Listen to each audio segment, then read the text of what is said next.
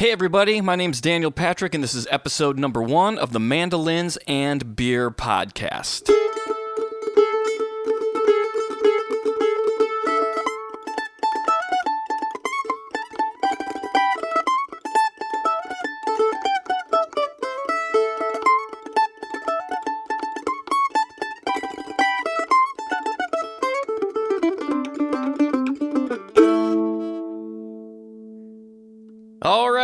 Welcome to episode number one, everybody, the Mandolins and Beer Podcast debut episode. I am stoked.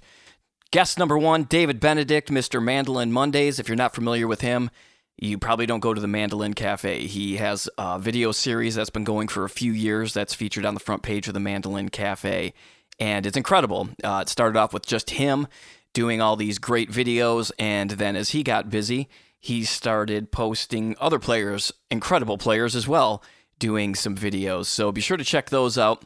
Make sure, A, you go to David Benedict's social media Instagram, Facebook, go to his website.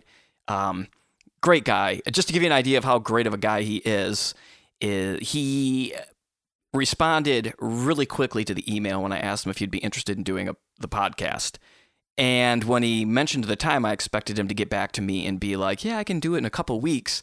And he responded and then was like, "Hey, how about Friday?" And I had an appointment Friday morning, and I was like, "Ah, I can't do Friday." He's like, "Well, I'm flying to France to play some gigs. How about earlier on Friday?" And for a musician to offer an earlier time, any time is amazing. And then when I finally get him on the phone, he's at a camp. He's been teaching at a camp and he's taking the time to do this podcast between teaching at the camp, playing some gigs with his band, and then flying to France to play festivals. So, David, I can't thank you enough. Be sure to go and check him out. His CDs are fantastic. His band, Mile 12, is fantastic. Go see them live, buy their stuff, follow them online. Speaking of following online, I have a website, mandolinsandbeer.com. On there, you can find some things to support this podcast, such as t shirts, stickers, and koozies. And also, I have uh, some lick of the day licks that I had from a while ago. Uh, I think I did 189 of them and posted them on social media. And that was before I was playing five to eight gigs a week here in Charleston, South Carolina, which keeps me pretty busy. And speaking of that, if you're in Charleston, South Carolina, you can see me every Tuesday on Folly Beach at the Washout, every Thursday at Dockery's, which is a uh, killer brewery and restaurant on Daniel Island. They're actually brewing a mandolins and beer beer. More details about that coming up. That's pretty exciting stuff. And then every Saturday and Sunday morning, you can catch me doing a bluegrass ish brunch. I say ish because it's not always straight bluegrass.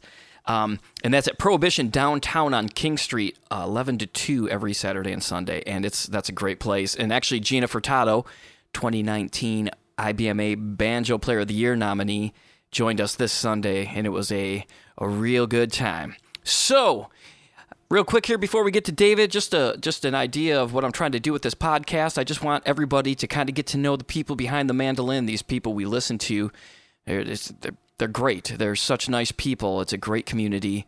They're gracious with their time.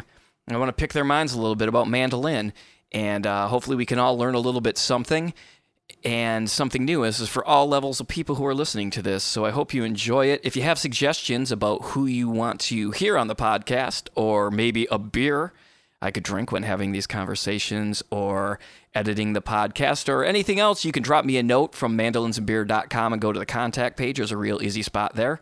I'm also starting up a Patreon page, which should be live here in just a few more days, and I'll have the link on the website as well. And what I'm going to do with that one question that I ask all the guests is if they had 10 minutes a day to work on something, what would they work on? And then I'm going to take that suggestion and kind of come up with a way for that to be applied with a video and some tabs for some people who want to try and work that stuff out. And some other things as well I'll have on there as uh, warm up examples, ways to get to know the neck, and all that good stuff. All right, and finally, real quick before we get to David, I've got a Spotify playlist started, the Mandolins and Beer Spotify playlist. If you just type in Mandolins and Beer playlist, go to that. You'll be able to hear all the songs we discuss in full. I'm going to do it for every guest. Next week's guest, Tristan Scroggins. Great guy, great conversation. And finally, please subscribe to the podcast. Whatever platform you're on, it's probably one quick button, takes just a few seconds to do, and means a lot to me. All right, and thanks for checking this out. So here we go, people. Mandolins and Beer Podcast number one. And now I'd like to welcome to the podcast Mr. Mandolin Mondays himself and one of my favorite mandolin players, Mr. David Benedict. David, how are you? I'm doing great, Daniel. How about you? Doing great, man. Thank you so much for taking the time. And you're at a camp, you said currently? Yeah, yeah. So me and my band Mile 12, we're, we've been teaching at a string camp called Ossipee Valley up in Maine, and it's been a real beautiful week. We just kind of finished up the camp, and the camp turns into a festival. So we're playing a set here at the festival today, and um, just hanging out with some of the great musicians who have been coming through here. Got like Joe Walsh also teaching mandolin, and um, Lauren Rioux on fiddle. Grant Gordy's been doing guitar stuff. So Danny Barnes even on the banjo. We've Oh, had no a, kidding. a ball just kind of like all getting together, playing music together in different settings. Oh, man, that's awesome. So, Yeah, Grant Gordy's what a great guitar player. yeah, absolutely. We've been running into him a lot. We've been doing some of these camps um, this summer and, and last summer as well. And he seems to get around in the flat picking world. Um, just, you know, his name precedes him. He's a, an amazing guitar player and thinks about it in a way that not a whole lot of players do, which is really cool. Yeah, that's awesome. And, and speaking of your band Mile 12, we were just talking before this. The IBMA Awards have the final the final ballot has come out, and you guys have been nominated for Album of the Year and New Artist of the Year. You were saying? That's right. Yeah, we're really excited. Um, we uh, have this this new record. is called City on a Hill. It came out back in March, and um, we got to work with Bryan Sutton uh, as producer for that record, which was a huge thing for us. He's a big hero of ours as well, another Yeah. monster flat picker, and um, you know, we've just listened to his music from a very young age. You know, I remember hearing that "Not All Who Wander Are Lost" record that Chris Thile did, and Oh yeah. not even really knowing who the guitar player was at that point. point and then you know through that record just getting to really fall in love with his whole catalog of, of recorded work out there so it's special getting to work with him in person and he was such a great um, uh, team member to have in the studio just to really help direct us and make sure everything was sounding as, as best as it could and um, yeah really proud of how that record turned out and um, feels really good to have that nomination under our belt as well. Feels like a, a good um, confirmation there.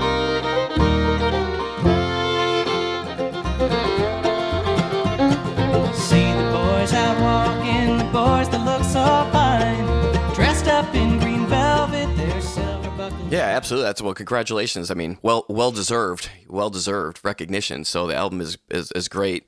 And actually, I've got notes here to talk about that. But before we do that, like anybody who might not uh, be familiar with you, um, and I I don't know how many people that would be because you have the Mandolin Monday segment that you've been doing for a few years. That's so popular and and inspiring in the mandolin world. But if anybody by chance is listening to this and doesn't know who David Benedict is, how about just a real quick little a real quick bio about you here? Yeah, totally. So I I'm gonna play the mandolin and um and I I guess I've been playing for about 13, 14 years now. I grew up in South Carolina, this place called Clemson, and only got into music kind of closer to the end of high school and um, went to a few camps, kind of like what we're at here this week. I remember going to the Mandolin Symposium, which was a an amazing camp that happened over in California just for mandolin players. You know, David Grisman and Mike Marshall kind of headed that up and um, was really inspired by that experience and um, just started playing with different people. There was an Irish band in my hometown that I, I kind of started sitting in with and then played more full time with for a little bit, not as a as a career necessarily, but just as a uh, you know an experience making music together with other people. And I decided I wanted to do more and wanted to learn more, so I I found a college outside of Chattanooga, Tennessee that was willing to let me use the mandolin kind of as my main instrument for a performance Oh, degree. That is awesome. Yeah, so well, it hadn't really been done before or done since probably, but um, uh, they were yeah kind enough to help curate a few classes for me to build a curriculum that was pretty unique to my own, you know, my own degree here, and um, yeah, the one kind of the fun thing about it was I got to work with this guy named Matt Flinner, who is one of my heroes.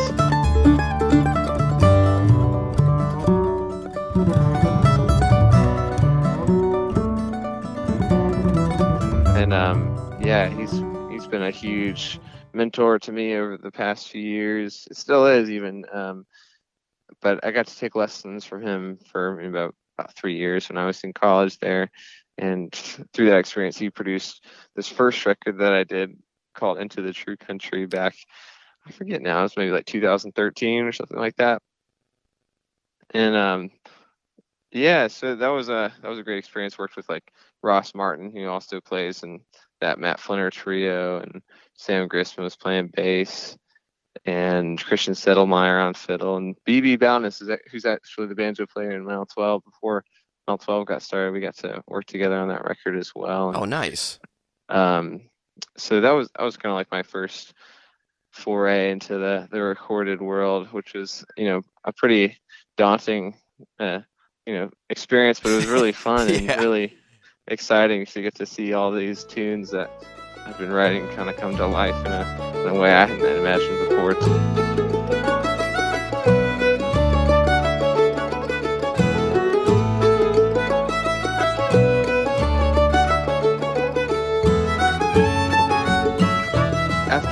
College, I um, I moved up to Nashville for a few years and um, started to get my feet on the ground doing music more as a profession. And um, I learned so much there. It's a, a great place to be, and so much music goes on. You like every every Tuesday night, you know, you can go to a jam and hang out with Dave Grier or um, you know any any number of other amazing bluegrass musicians.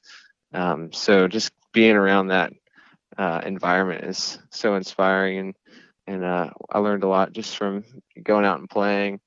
But uh, one of my one of my favorite things about living in Nashville is getting to play with this band, Missy Raines and the New Hip. Oh, yeah. Um, and Missy Raines is an amazing bass player. He's won like IBMA Bass Player of the Year like 20 something times or something like that. Um, and she has this band. Um, it's not really a band so much anymore. She has a more of a different outfit now, but back in the day, New Hip was this alternate alternate rock kind of band where the instrumentation was an upright bass and uh, full drum kit, electric guitar, and they also had a mandolin. And so I got to fill that role for a couple of years, which was you know a lot different than what I was used to growing up playing in more acoustic sounding bands. Well, and your chop is your chop area is taken by a snare drum. Right, It yeah, free- yeah. It kind of frees you up though to be a little bit more, um, a little bit more inventive and and you know think outside of the box. I would imagine.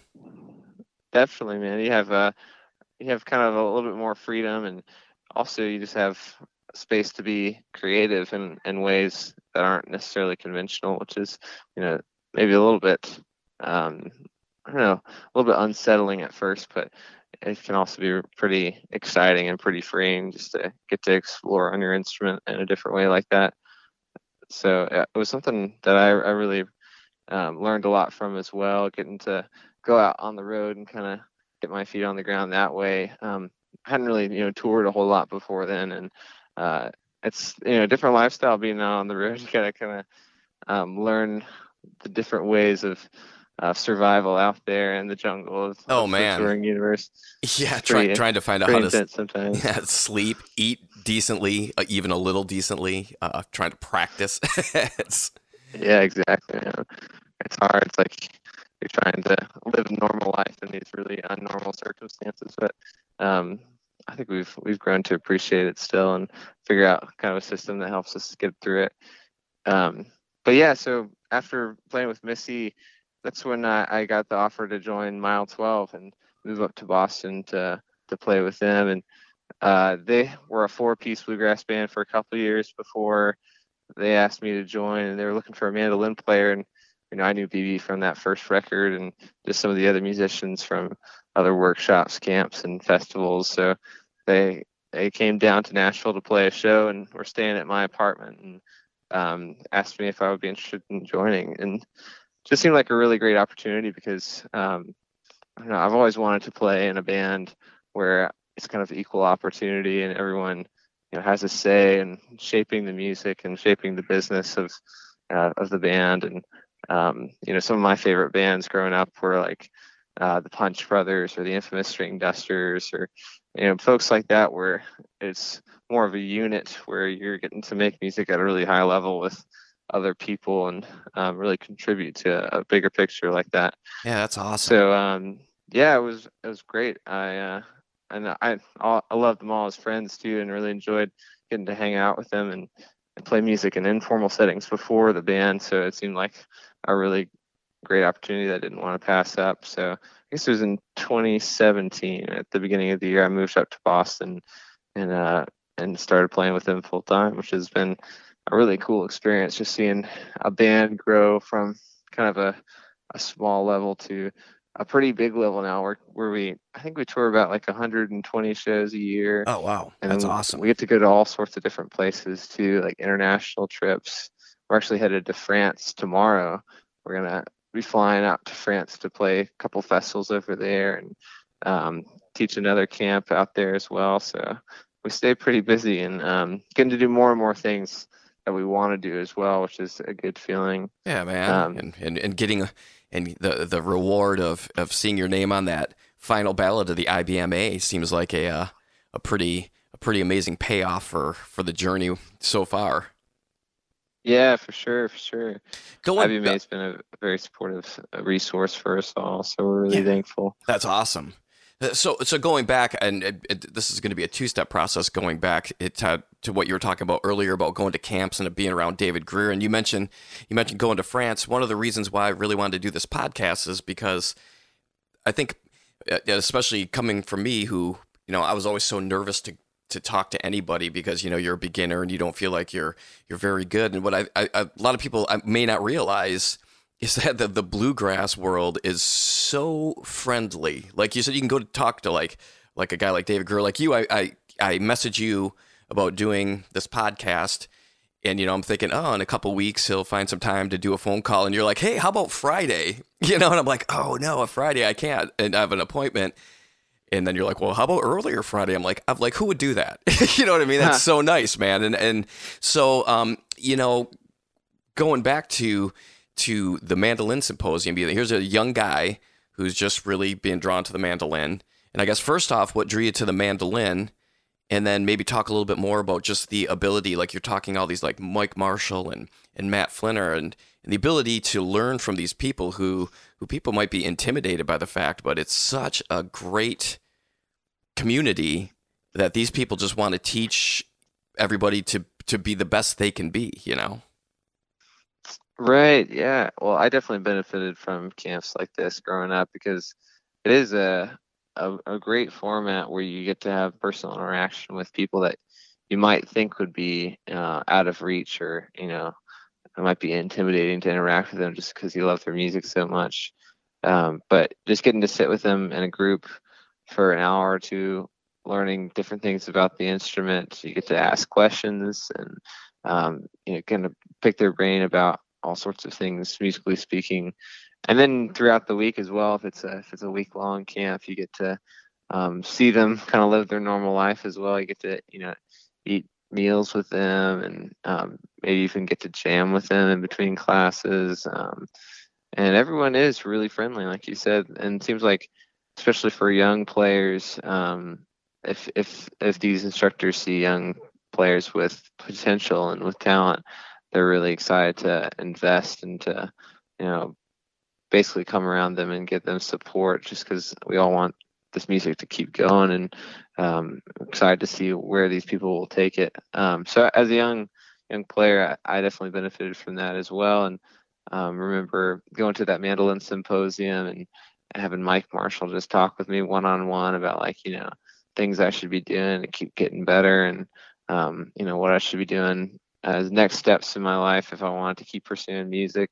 I remember sitting down with Don Stiernberg for at lunch at one of those camps as well, and I was like, "What does it take to be a full-time mandolin player?" You know, and he's like, "Oh, you could probably count all the full-time mandolin players on two hands, so it's a, it's a hard job." But you know, but then he would give me some really helpful advice on you know things I should be doing to to make that happen. Um, and yeah, I guess it's it's something pretty special. I don't know of any other um, genre out there necessarily that, that has the same type of, of friendliness and the same type of um, community that you can just uh, reach out to and to to grow in as well.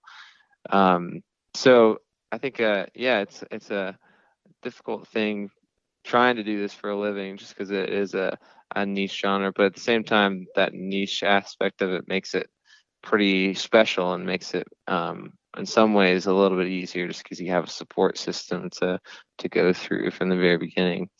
Hey, everybody, I hope you're enjoying the podcast so far. Um, but now seemed like a good time to jump in, as you just mentioned support. If you'd like to support the Mandolins and Beer podcast, you can go to the Mandolins and Beer website, mandolinsandbeer.com. And I've got t shirts, stickers, and koozies on sale. I've also got some coffee mugs coming as well. Anyhow, I hope you're enjoying this. David's been great.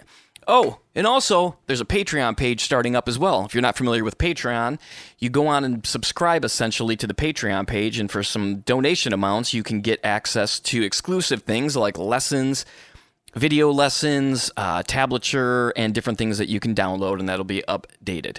Anyway, let's get back to the podcast with David Benedict. So, what drew you to mandolin?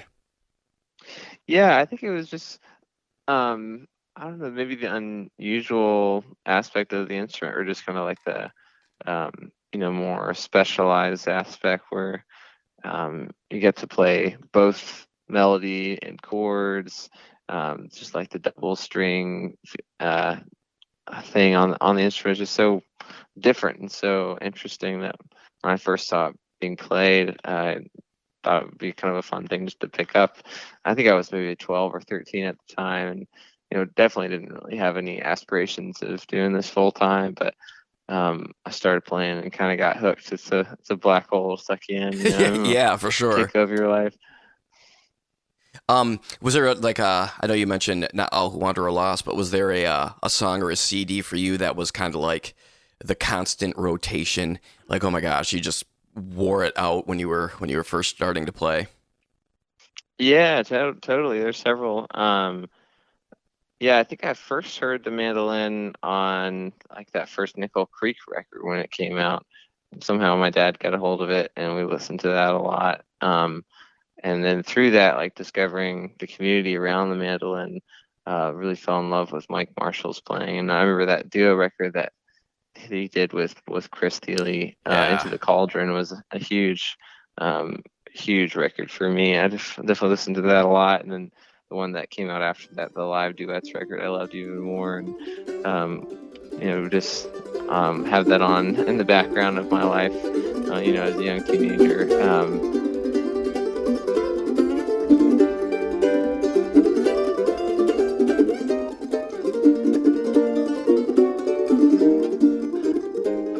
I, I don't know. I like I've I've been listening to a lot of different stuff over the over the past few years, and um, Sam Bush has become like one of my huge heroes, and um, he uh, played with Bela Fleck on a couple of records. That one record that Bela did called Drive Yeah, has been probably one of the most influential records for me, and then also this one called the Bluegrass Sessions, which was kind of the follow-up record a, a few years later.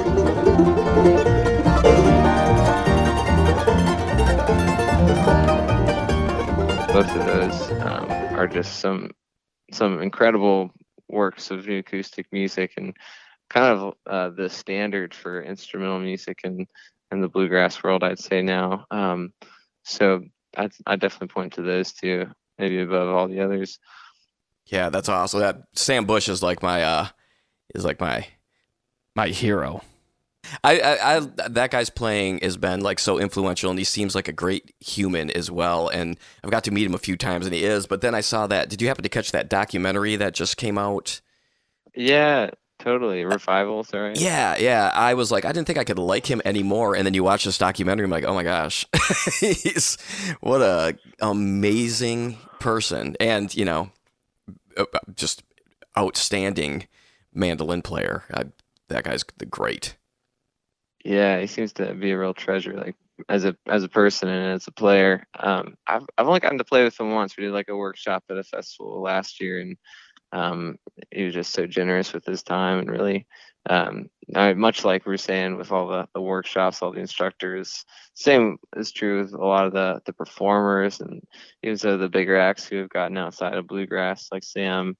Um, you know, they they're just also um, kind and so encouraging to to anyone uh, you know who's playing the music as well. And it seems like they really want to help help people along their way to um, you know follow the path that they've followed through their through their lives. Yeah, it's amazing. It's it's so funny that this generosity and influential thing keeps coming back. Because I really like, like feel it. I tell everybody it when they talk about you know like mandolin. I'm like, oh my god, it's it's the best. I mean, not only is it like just amazing to play and and but the people surrounding it. that you, you know that you would listen to. These people are genuinely seem like great people. Is there is there any uh, influence? Is there a uh, a record or something somebody be surprised?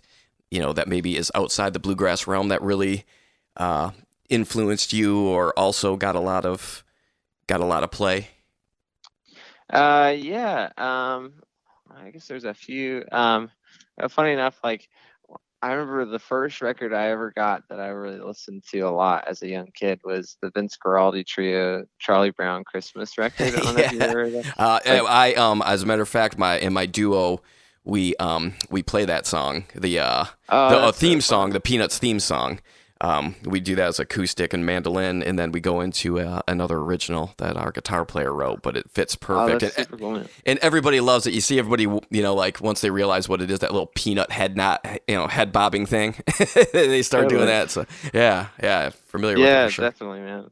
That's I, awesome. I think I, I got that when I was still like in elementary school and um, long before I, I played the mandolin and um, something about it I think really helps inspire some inspiration inspire some inspiration is that the right phrase um, no, just like kind of got me listening to instrumental music and um, help maybe lay some foundation for what I do now. Um, but uh, some other stuff outside the box. I love um, Irish music just from from growing up playing some of that too. And um, John Doyle is a huge hero of mine, guitar player um, from Ireland who I think lives in North Carolina now. oh no, kidding. Um, but he has this record called Wayward Son, which is um, I guess kind of maybe a little bit of a crossover. It was uh, maybe I forget if Alison Brown produced it, uh, banjo player who owns Compass Records and has played with so many amazing bluegrass legends over the years. But she plays on it, and um, so does Casey Driessen on fiddle. And Oh yeah. a few other kind of more bluegrass leaning musicians. Um, so it's got a really powerful sound. Um, kind of been some genres there as well, but Oh um, awesome. both. That's a, that's one of my favorites. I come back to that one again and again.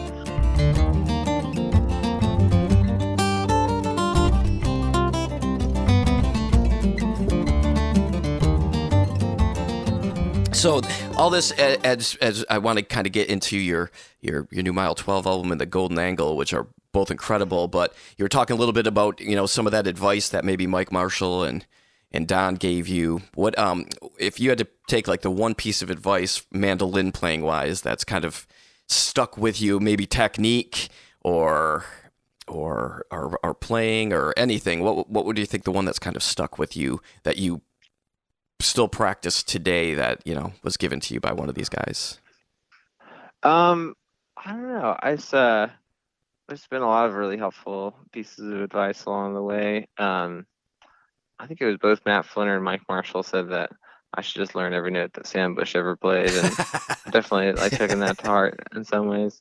yeah, Um, but uh, I think, yeah, I think it, it, mostly it's just people just saying keep going. You know, that's Mhm. that's kind of the most important thing because you, if there's the more time you spend with your instrument, um, the more you discover your own personal voice, and um, you know, the more opportunities you have, and um, I think like if you if you keep enjoying playing, then um, there's there's nothing that can hold you back. In fact, like if if you measure success by that way, then you're like the the most successful musician if you really enjoy what you do. oh Um, man, for sure. I, I'm, uh, dude. I'm thankful every day. Like, you know, like I, I, if you measure success and happiness is, I think probably the for me anyway is a measure of success in the in the fact that I wake up every morning and think like, you know, yeah, it might be 90 degrees outside today. I have to go play a gig outside, but I play a mandolin for a living.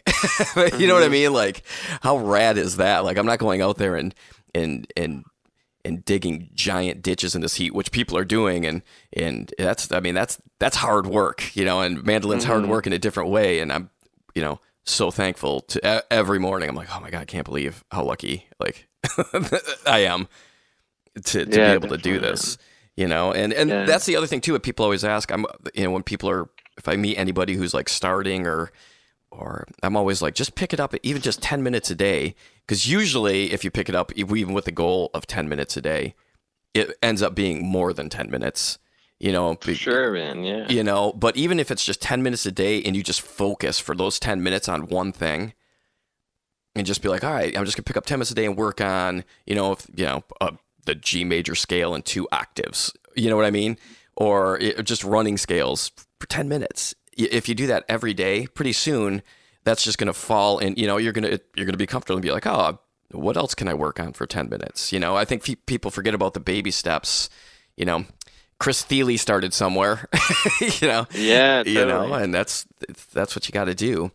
Um, I heard like Mark Twain was famous for saying something like, you know, um, you know, any unmatchable test or any like um, you know, unaccomplishable goal is is just as simple as breaking it down into bright bite-sized pieces and getting started with the first one. You know, it's like yeah, it's pretty much what everyone has to do whenever they're playing music. yeah. So how do you approach? That was one of the questions I actually have for you. So if you're approaching, um, let's say, I mean, you obviously learn a lot of tunes from you post videos of so many of them. If you're approaching a song or a project that you want to work on and learn, what it, what's the steps that you take, I guess, to to you know work on a piece of music that you've wanted to learn? Yeah, totally. Um, well, I, I try to keep a list going of things I want to work on. So if I ever like hear something at a concert or I listen to a record, I'll like jot it down on a note on my phone. So I just have a running list of things I want to keep getting better at. Um, and beyond that too, I also have like some lists of long-term goals that you know every year or so I'll sit down and um, see how I'm doing on like a, a five-year plan or a ten-year plan, and I have a pretty extensive list of a lot of things I'd like to keep improving at. Um, you know, things like you know knowing the fretboard better, or um, solos I'd like to transcribe, tunes I'd like to learn, people I'd like to play with, um, songs I'd write, I like to write, or um, you know, tunes I'd like to write rather. And um, so I, I, uh, I think that's one of the most important things, just being goal oriented, because otherwise you won't really have a way of measuring your your progress forward.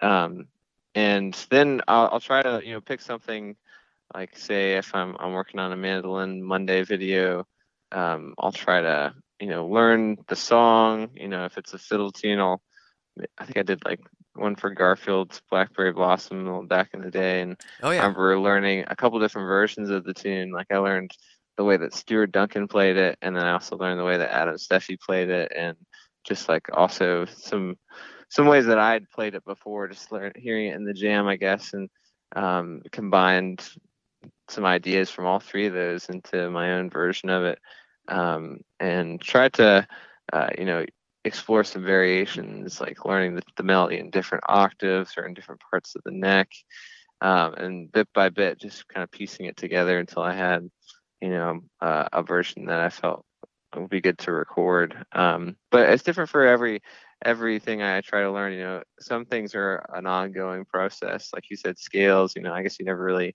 um, necessarily master those. You can always Yeah. um, play them faster, play them cleaner, play them with different dynamics or mu- musicality. Um, so I, I definitely work a lot on scales and, and technical aspects, but probably more in context of tunes that I'm working on. So if I'm if I sit down to practice Forked Deer or another fiddle tune like that, I might use the scales or the arpeggios as a way of you know playing an exercise along to the chord changes in time with the music. So you're playing like a a chord scale for every chord as it goes by, or an arpeggio that corresponds to every chord Yeah. or um, maybe even like a scale pattern. I'm really big into those. There's this cool book I think that Jerry Coker put out. It's called Patterns for Jazz, and um, not just applicable for jazz. It works for bluegrass too. And um, they have you know just hundreds of pages of these little melodic snippets that you can take through any major scale you want to, and um, and just learning a bunch of those has been a great way of expanding my personal vocabulary for when I improvise, just kind of figuring out some some uh, pre-planned passages that I can connect melodic phrases together with. Who was Um, the author of that book again? I think it's called his name's Jerry Coker, Okay, cool. and um, I think he's a, a saxophone player. Um, so that that's a that's a great resource, and um, but yeah, I'm always. I think the the two most things I try to practice are are one is transcribing, because I think you always expand your mind by learning what another player has done, because you can always do what you've done before. You know, it's like trying to learn something new that someone else has played. Um, and there's so many great mandolin players to learn from too. Like if you if you transcribe an Adam Steffey solo note for note, and then not not stopping there, but actually playing along with him, um, at you know using uh, the amazing slowdowner or Oh, a yeah. program like that to change the tempo without changing the pitch, then you can play along with such a great player like that and absorb kind of through osmosis the um, the musical aspects of their playing, um, which in some ways is the more the most important part. You know, it's not necessarily about the notes because you can play the same notes with a, a different attitude and it not sound as good as Adam Steffey. You know, Yeah. it's like yeah. you're trying to really tap into what makes those players um, them themselves and um, you know picking up along the way their their you know tone their volume how loud they're playing and their phrasing um, also just like trying to match the the cleanness of their playing to you know if you're playing along with the Sam Bush track to you're trying to like channel that raw energy that he gets rhythmically and um, that's been like kind of the, the most uh, transforming thing I've I've done over the past few years. It took me a while to kind of get into it, just because I figured it was uh, uh, too hard, or you know, something that I just didn't feel like was as enjoyable as learning tunes or something like that. But I think learning solos is one of the best things you can do because you get the the most bang for your buck.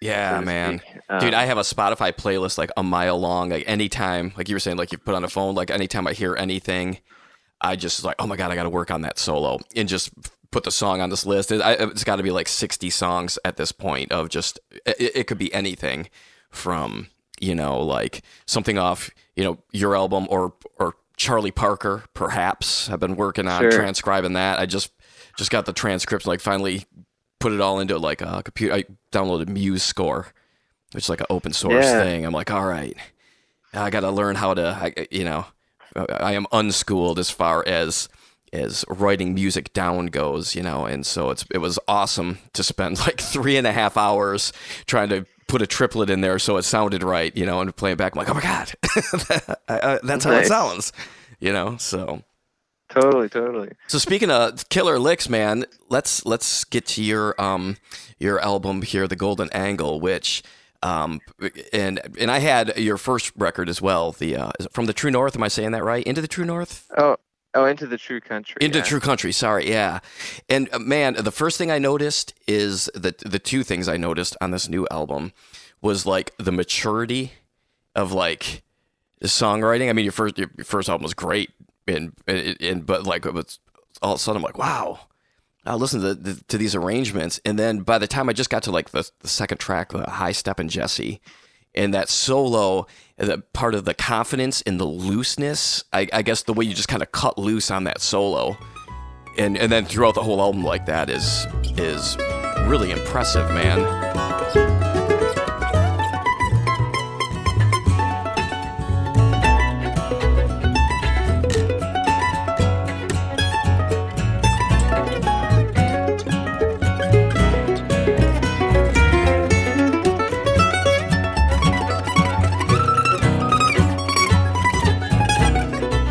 How did you approach writing this the, the new record?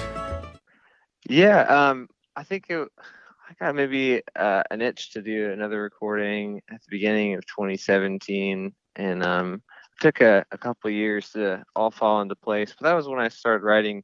I first, I just first moved to to Boston, and um, was feeling pretty inspired, getting to play with Mile 12 more, and meeting a bunch of the the great musicians up here in the Northeast too. Um, so I, I started like kind of noodling around at things, and I'd um, I guess the title track was one of the first ones that I, I started playing, and um, it took me kind of a while to, to work out. Sometimes like tunes come out in a in one sitting. You know, you just sit down for an hour or so, and then you have a tune. I think that first track, "Door Go" is one of those where I just sat down. I was like, I want to write a tune in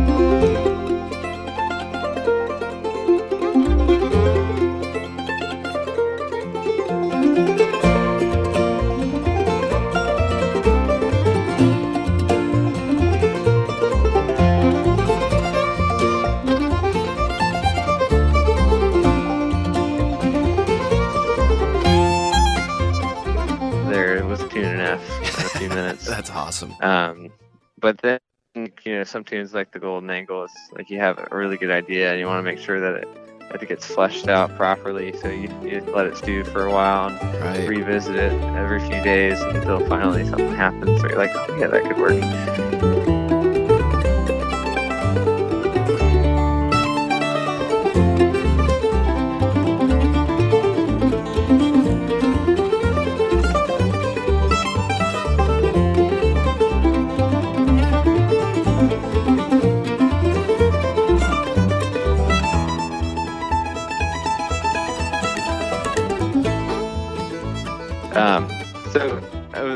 Lot of those kind of intentional um, you know, sit downs where you have to be like, okay, let's see what happens today. Someone told me that songwriting is like going fishing. You know, you have to you have to go out to the, the pond and fish for a while. And some days right. you may not catch anything, but you have to actually go to the pond to see if you'll actually catch anything. So, oh yeah, that's a great analogy. Um, yeah, so you know, just sitting down and um, I remember reading.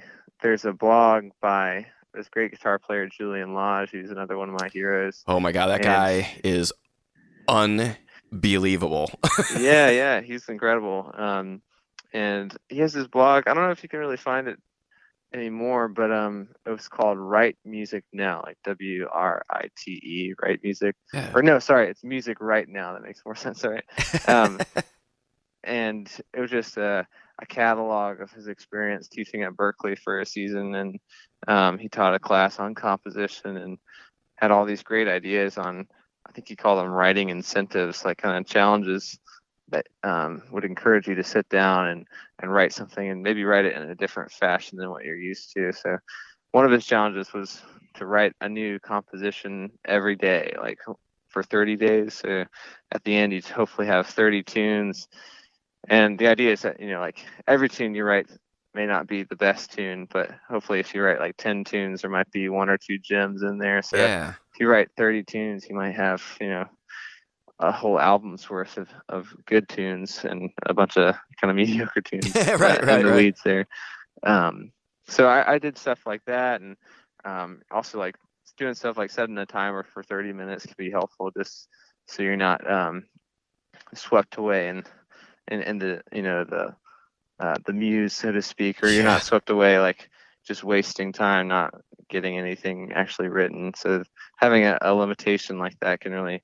help inspire you just to feel free to write something um, and in the moment you know you know you may not think that it sounds good but just like the act of writing something um, you can't really tell at the beginning if it's going to sound good you just kind of have to do it and then at the end that's when you kind of step back and see, oh yeah, maybe this is pretty good after all. Yeah, that's awesome. So how fleshed out, um, you know, when you go into like the session and you have some amazing players on the session with you, uh, how fleshed out are some of those? Are they are they kind of all in your head already? How you kind of want to hear it, or or do you kind of go in there and and you know give just kind of give them the ideas ahead of time, or how does that work out for you? Yeah, totally. Um, I I mostly had things thought out. I think, um, and over this this record was a little bit different because we did it in two sessions, which was fun getting to work with some uh, different musicians for each. And the first session was, I guess it was the the winter of 2017. It was like in December, and um, wait, is that right? It might be 20. Yeah, 2017, and then we uh, we tracked six tunes over a three day period. Got to work with Missy uh, again, and her husband is a great sound engineer. We did it at their studio, and he tracked um, the whole record for us. Um, and for that first session, it was it's also like Stuart Duncan and Wes Corbett. Ross Yeah. Martin was playing guitar again. Wow. Matt Flinner was kind enough to join us as producer for for that record too, and uh, it was great having him in the studio just to kind of you know help uh, direct things and help um, help us all sound really good. And um, yeah, so I think when I went in, I had the six tunes like already written for the most part, and um, I had you know written down ideas for arrangements as well. I think I actually like wrote down you know like a section, B section, mandolin plays melody, you know, like the next thing maybe guitar solo, the next thing fiddle solo. Yeah. Um, and then we had an opportunity in the studio just to, to play it. I'd send out, you know, demo recordings to to the musicians ahead of time just so they could learn the structure of the songs. And then we would, you know, sit together and play it for the first time and, and then kind of get get the sense um, of how things should go pretty quickly, especially playing with such great musicians. You know, they pick things up so fast. And it's like, oh yeah, maybe maybe the fiddle solo will be better over there. Um, you know, this is a high energy part. You know, probably needs some some banjo there. Um, and it was great having um, uh, you know Wes was also a producer. He added some great ideas and. Um, for the, the other session we did, which was in June 2018, we had David Grier playing guitar, and he um, offered some cool ideas on that high step and Jesse tune that helped kind of shape the, the direction for that, Oh, that nice. piece as well. So everyone, you know, was really thoughtful and helpful. And Yeah, that's so uh, great. Yeah, it's amazing. yeah, Again, going back to collaborative process. yeah, going back to the thoughtful generosity of the people in the community. you know, um, is there any one song on there that where you you know you wrote it, you got the mandolin parts, and then you, you know you go in and at the end of the day you're listening back and you're like, holy cow, that this is beyond what you expected. Yeah, totally. Um, I uh, there's a few ones that was like kind of fun to see take shape. Like um, a few ones that I was um, a little unsure about at the beginning. I wrote that tune. Eight is my favorite color. Which yeah, is kind that's of a, great title. phrase. That's great though. Um, I think it, I don't even remember the context. But it was something that one of my bandmates said, and I was like, that would probably be a good tune name. and um, it's such a silly phrase and it's a really silly tune, so it felt like it, it kind of fit. But it was more of a swing or kind of a strange, strange fiddle tune. The melody is so chromatic and it doesn't really land anywhere that well.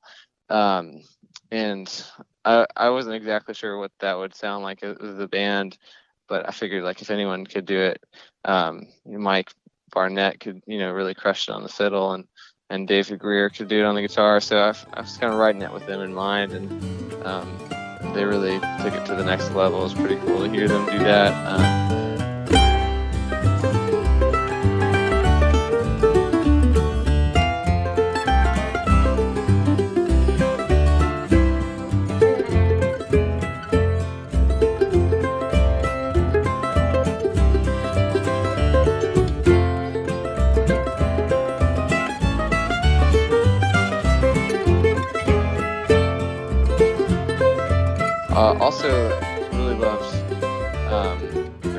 couple in the first session as well that really took shape. I thought the Red Room was was really nice. That was like one of the first ones we did for the record. And um, also the there's a tune Leaf by Niggle as well, which yeah, I was kind of one that I'd been beating my head against the wall for a while and hadn't really come up with a good arrangement or also like I was still like noodling around with different variations on the B part for um, a long time. Like even the night before we recorded it, I was like, okay, well finally decided let's do it this way. Um, and it ended up all working out pretty well in the end. So it's pretty pretty special.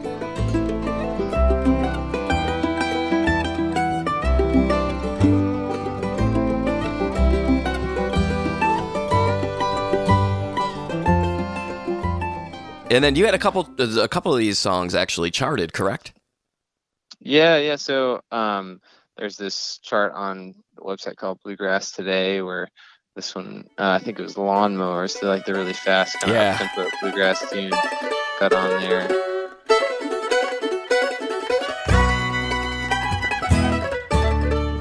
And yeah, that, that was that's a funny tune as well. I named it Lawnmower because um, there's a, a track on that record drive that I mentioned earlier hmm uh, by Bela Fleck. The first one is called Whitewater. Yeah. It's really fast banjo tune. And apparently, back in the day before the record was released, they called the tune Lawnmower. And then I guess Bela changed the name later on. So I figured I'd write like a up tempo banjo tune and call it Lawnmower. And I, the funny thing was, there wasn't actually a banjo on my, my recording. So it's like, if Bela wants to come track banjo later, you know, yeah, that. yeah, that's awesome. That's awesome. And then, and then speaking of charting, obviously the the new album by Mile Twelve as well. Um, you guys had Rocket Man, which um, is not on the album, but you guys that got a lot of play. That got picked up all over the place. It seemed like every every time I looked on the internet, I'm like, holy cow, this is so great. The and you know, Yeah, kind of stumbled into that. We um just started doing that for fun, and it accidentally like became the, one of the most popular things that we do. Um, but uh, yeah, we did like a, a studio recording of that and released it as a single, and Mhm. um, did a video as well. And people always seem to request that whenever we're playing.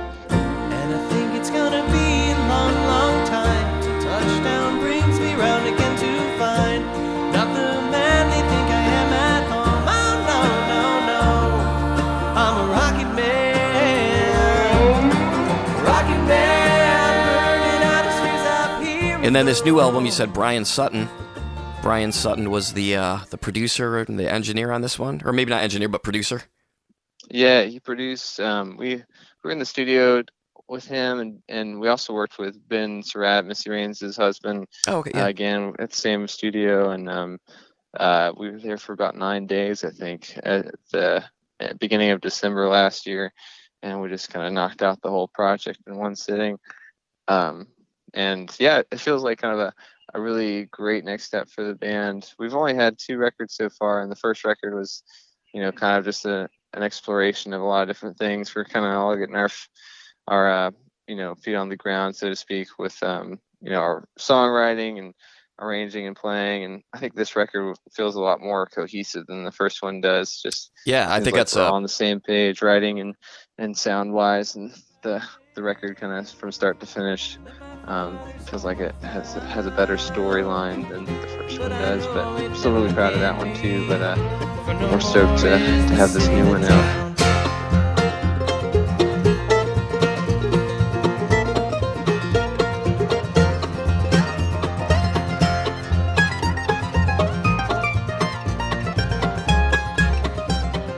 Yeah, I bet. And then again, the the incredible accolades that you guys are getting are well deserved. So congratulations on that as well. Well, thanks, man. So in, in mandolin nerdiness, do you want to talk a little bit about your gear? Sure, yeah. So I have a an Apitius Vanguard F5 mandolin built by Oliver Apitius back in 2016, and um, I've had it for I guess about three years now, and um, and it's been my main instrument since then. Um, been really enjoying playing it on the road, and I feel like it's changed a lot since I've gotten it. Um, just as the instrument has aged and you know gotten played in. Um, has a certain kind of focus to the sound, which works really well in a band setting. Just kind of cuts through and um, and has a, a really nice volume to compete with the, the banjo and the fiddle and, and the bluegrass setting. Yeah, I actually Um, saw it. I saw David in in Rostrevor in Northern Ireland the end of June and actually got to play the mandolin a little bit too and it, it sounded great in this room with pretty much zero amplification and yeah, it cut through it man, great sound of mandolin. Oh, thanks, man. Yeah. Um, and as far as like other gear, I um I use some some of those accessories like I have the tone guard on the back of my instrument Mhm. just to make the the mandolin sound a little bit louder so it's not muffled against my clothes. Right. And then I've got like an armrest built by this guy named Dan Voight, who's also a great mandolin luthier. And from Michigan, Great instruments. uh, which is no, where I'm actually from. Isn't he initially from think Flint, oh, Michigan maybe he would be initially from Michigan. He Yeah, he's in in- Nashville. yeah, now, but- Nashville now. Um, yeah, he was uh, he was from Flint, Michigan, I think, when he was like younger. Um, when I was first starting to play mandolin, I think Oh, we were cool. we were like MySpace friends. Oh wow, yeah. That's the OG Facebook. That's so cool. That's right. Um, and then I've got uh, usually got D'Addario strings on there. I use the EXP's custom medium set which I've been liking. And then I use a Wiegand pick. It's like TF 140, I think 1.4 millimeters. Um, but I don't. I usually plug in. I do have a. I do have a pickup on the instruments, like a K and K pure. Let's see, the K and K like in-house mandolin pickup. I forget what the name of it is. The, twin, the K and K twin, yeah, that's it. Yeah. And um, which I love. I have the same in- thing. It sounds so natural. As natural Yeah, as you yeah. can. I think as natural as you can get a mandolin to sound plugged in anyway. Totally, totally. We um sometimes very rarely we'll plug in with the with the band and when we do all of us have um pickups that we blend with this really cool preamp it's called the Grace Felix. Oh yeah. Um and I think that's it's kind of like a uh, state of the art kind of thing at the minute where it's you can you know blend a mic signal with a pickup into the same box and then you can EQ it before sending it out to the board so you have a, a lot of control of your own sound and have a boost pedal on there as well for solos but I, none of us really love plugging in that much in the band so we, we try to keep it to, to microphones just because we can have the ability to mix ourselves so to speak Sure. you know stepping off the mic when you're not playing a solo and right, you are right. taking the solo doing fills you can really get up on there and um, gives us a little bit more control as a band um, not touring with a, a sound person where um, you know we can be a little bit more um, i don't know a little bit more in control uh, for the show you know working with a different person every night for sound Sure. Do you um what type of mic do you use when you uh when you use it live? Yeah, yeah, we've got all our own mics. I have uh, a Neumann mic. It's um, I think it's a KM 184. Okay, think. yep. Is that right? Yep, yep. Um, and it's one of the newer ones. It's not a vintage. We were actually uh, doing some stuff last night, and uh, Joe has a vintage uh, mic of the same same build, and um, I guess there's supposed to be a difference between the two, but we were like having a hard time distinguishing the two. oh, So no it kidding. Does the job pretty well. So let's see here. I don't want to take you too much longer again. I know you're at this camp and I appreciate so much of the time you took. Um what's what's next for you? Yeah, so um, we're mostly just doing stuff with the with Mile 12 here. This is the really busy touring season um, of the year for us, really. Um, we're headed to France tomorrow for a couple weeks, doing some festivals out there, and um, and then we come back to do some things in Canada and some things in Colorado and the Midwest. And then we're all kind of gearing up for IBMA too in September. Excited to hear about those you know, final awards um, for this last ballot. and Yeah. Got our fingers crossed there. Um, but yeah, I think we're all, you know, uh, looking forward ahead to the next record and to, you know, what we'll be doing uh, in the next few years here. And um, yeah, it'll be interesting to, to see how it all comes together. Um, That's awesome. I guess man. like as soon as you put out a new record, you gotta, you know, start thinking about the next one. Yeah, it's like exactly. the main engine that you know helps you know uh, produce press and and uh, help book things and arrange tours and all that. So it's it's all about you know making new music. And um, so it, one of the things I'm we, we talked about earlier was the 10 minutes a day uh, is kind of like what I tell people. So if you were to give somebody advice just today, just off the top of your head, we're like, ah, what if if I had 10 minutes for the next week to just pick up a mandolin? What is something that you would recommend that you, or maybe even you would work on? If you had 10 minutes today and you're like, oh, okay, I'm gonna, I have 10 minutes to play because of traveling or whatever. What would you work on?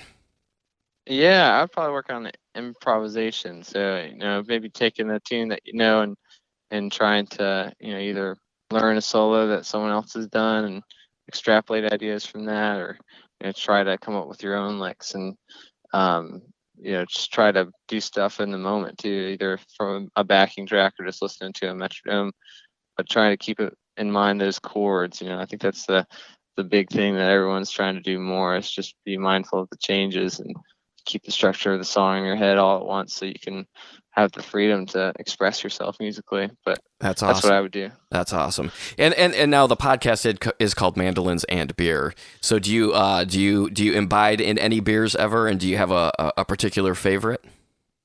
uh yeah we um well we usually like try to see whatever's local um and you know whenever we're rolling it through town for a show see see what we can muster up and we found recently on a tour down to florida this beer called I think it's Jai Alai by the Cigar Brewing Company. Oh, yeah, yeah. I think it might be based in Asheville now. I think they may have moved. But oh, um, nice. That's a really good in, India Pale Ale uh, that we've been enjoying recently. Well, David, I I can't thank you enough, man. I really appreciate Yeah. it. Especially you're at a camp, you're getting ready to leave for France, and that you took the time to uh to do this today is is is awesome, man. And I I wish you all the success. And you've earned everything you've gotten so far, and I'm just you- man, the future's looking just awesome for you. So thank you so much. Yeah, thanks so much, Daniel. Appreciate it. Thanks for doing this podcast. It's a great idea. Absolutely, man. Thank you, and thank you for the Mandolin Mondays. Oh, sure thing, man. Yeah.